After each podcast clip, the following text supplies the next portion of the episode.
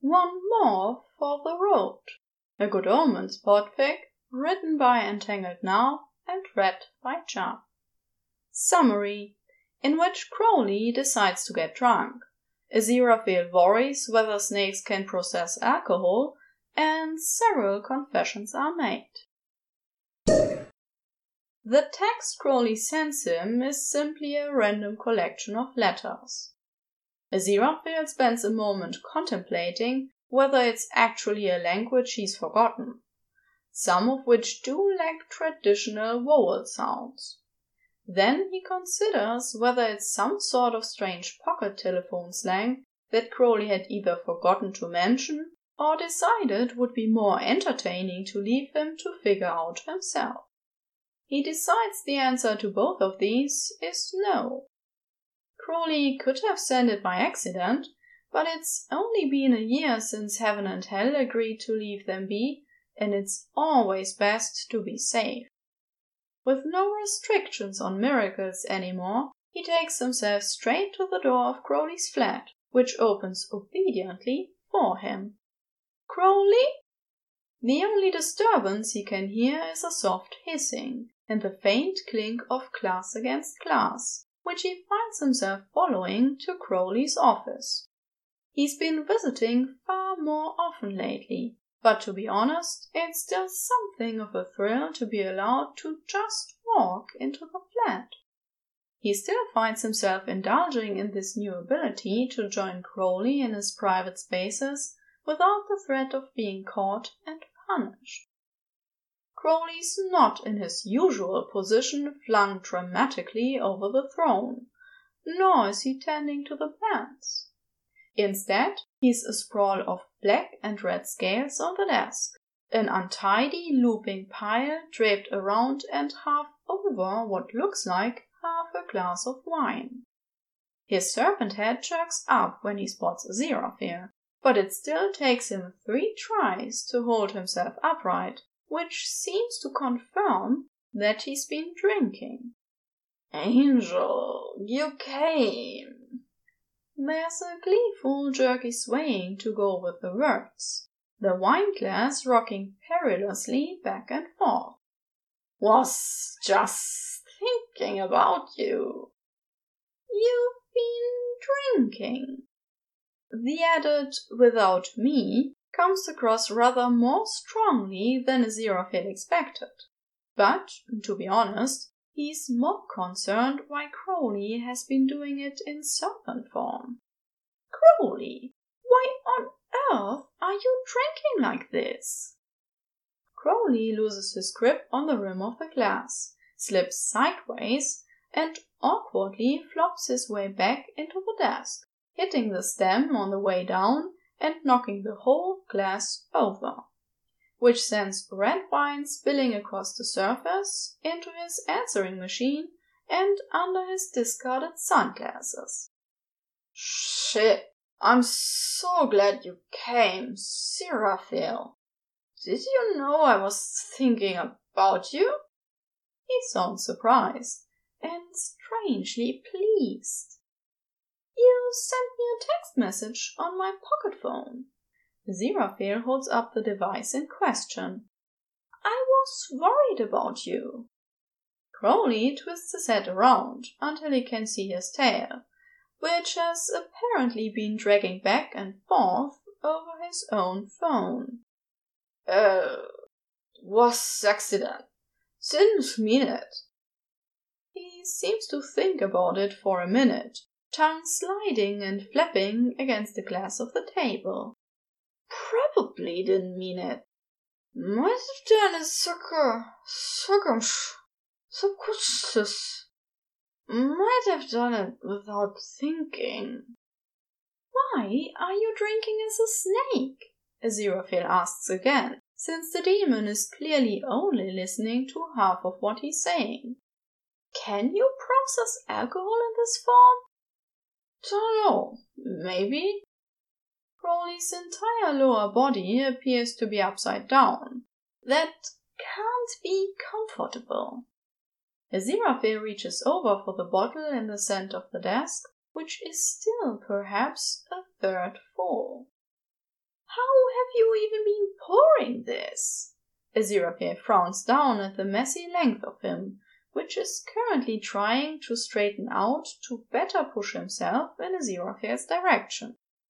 Crowley bobs the bottle with his snout with a grunt of effort. Goes into the glass when I want it to. Aziraphale lifts it, and there's a shaky hiss and an uncoordinated flail of motion. No, don't take it. That's my wine for sport and commiseration. I need it. Crowley curls himself clumsily around the bottle and pulls it back down to the table with a clank. Aziraphale's careful attempts to tug it free end in failure. Commiseration for what? Crowley, would you please return back to your normal form? I really don't think alcohol agrees with you like this. I don't know. It's been making a lot of sense. Crowley's tail jerks sideways, as if he'd briefly forgotten he wasn't currently in possession of limbs and had attempted to gesture. A glass goes tumbling to the floor, and Aziraphale absently waves and ends up holding it. He sets it down far enough away that Crowley won't dislodge it again with an errant thresh of his body. Crowley, please let me have the wine. There's a moment of stillness, and then Crowley's body pulls inwards in a way that feels like defeat. Don't have to do everything you tell me to. I do what I want. I'm a? There's so much unexpected hurt to the word. Aziraphale sits himself down in the throne so he can see him better. Because clearly something has upset the demon. Crowley has made it very clear that they are a team now, and if one of them had a problem, they could come to the other. Crowley, did something happen? Is that why you've been drinking? Do you want to tell me about it? Crowley's silent for a long moment. He squeezes the bottle one last time, and then relaxes and unwinds, leaving it to jiggle as he clumsily slithers his way towards Aziraphale. He shifts forward a little too far, and Aziraphale catches a thick stretch of his scaled body before it slides all the way off the desk. If you don't want to tell me, would you like some company at least? You really don't seem to be drinking for fun.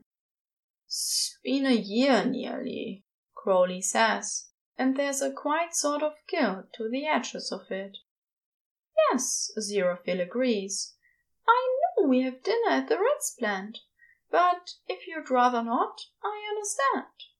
If you'd rather spend it doing something else, or being in your own company, I'm afraid I just assumed. No. Crowley's tongue thrashes in protest, at one point folding back and licking over his own head, much to his obvious frustration. We can go to the Ritz. You like the Ritz. We'll have wine. I'll watch you eat cake. Don't, don't cancel it. You have no idea how much I want to go with you. Watch you. We'll have dinner, anniversary and everything. It's important. Aziraphale rests his hand on the edge of the desk, raises a squirming coil so Crowley doesn't fall to the floor. He'd already slid through a patch of wine and is smearing and dripping it everywhere. Spots of it dot Aziraphale's trousers, which is unfortunate, but this feels important.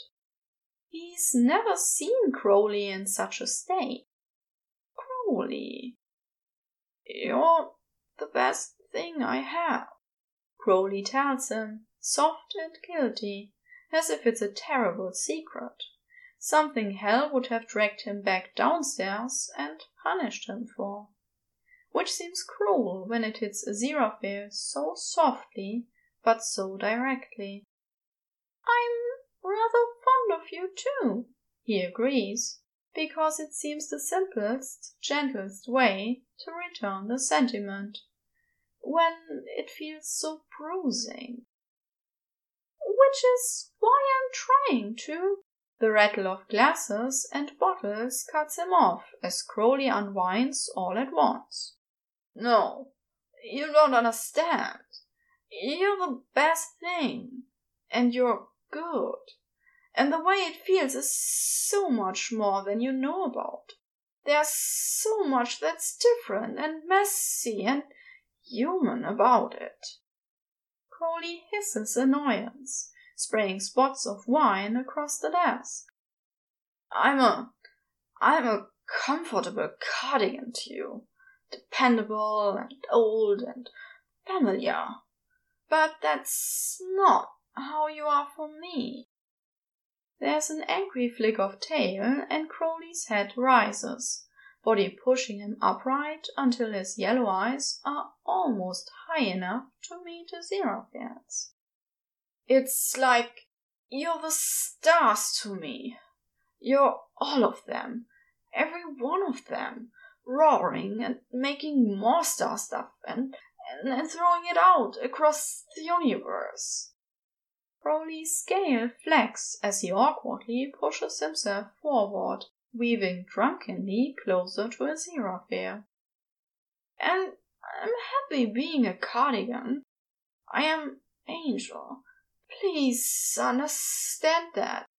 I'll be a cardigan forever. If that's what you want. If you need me to. To be that for you. It's just sometimes I remember that I'm a cardigan. Sometimes I have to remind myself. Crowley's tail has been slowly leaving the table through his speech, and this time when Aziraphale catches him, he doesn't place him back on the desk. Instead, he carefully lifts him and settles him against the warmth of his waistcoat. Crowley immediately goes limp as if he can slither straight off Aziraphale's lap in protest at the handsy treatment. But a cold, drunk snake is no match for an angel. He simply gathers the demon into a loose pile, feels the shocked clenching when the scales of his belly meet the warmth of his hands, the hiss of surprise when Aziraphale's fingers close and hold on. Crowley wriggles for a moment, then goes limp again, but this time in furious, drunken defeat. You are a Betelgeuse, Aziraphale says quietly. Crowley makes a confused, muffled noise against his shirt. Aziraphale ignores it and continues. You are Vega, and Procyon, and Rigel, and Arcturus.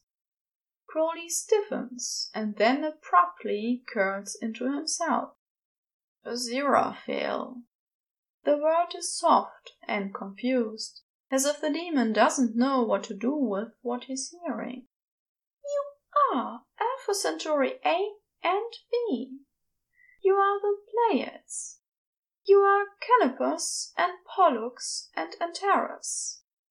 A Aziraphale can feel the slow squirm of scales through his fingers, until Crowley's head nudges, and then presses cold and pleading underneath his chin. I'm not, he says, and there's a wavering thread of disbelief in the words. I'm not that. Not for you. I have a billion names for you, should you wish to doubt me. Aziraphale tells him. Crowley says nothing, but Aziraphale can feel the way he sinks into his body, as if suddenly realizing that he might be allowed, that he might be so much more than an item of clothing, so much more well loved than that. The demon pulls himself slowly and carefully into the bend of Aziraphale's neck, scales pressed to skin, until he can feel the flutter of Crowley's tongue in his hair. My angel, too drunk for this. I can't. I'll ruin it. Don't let me ruin it. Aziraphale runs gentle fingers down the length of Crowley's spine, feels him stretch into that slow, affectionate caress. Why don't you sleep it off? Aziraphale tells him. I'll be here when you wake up. The end.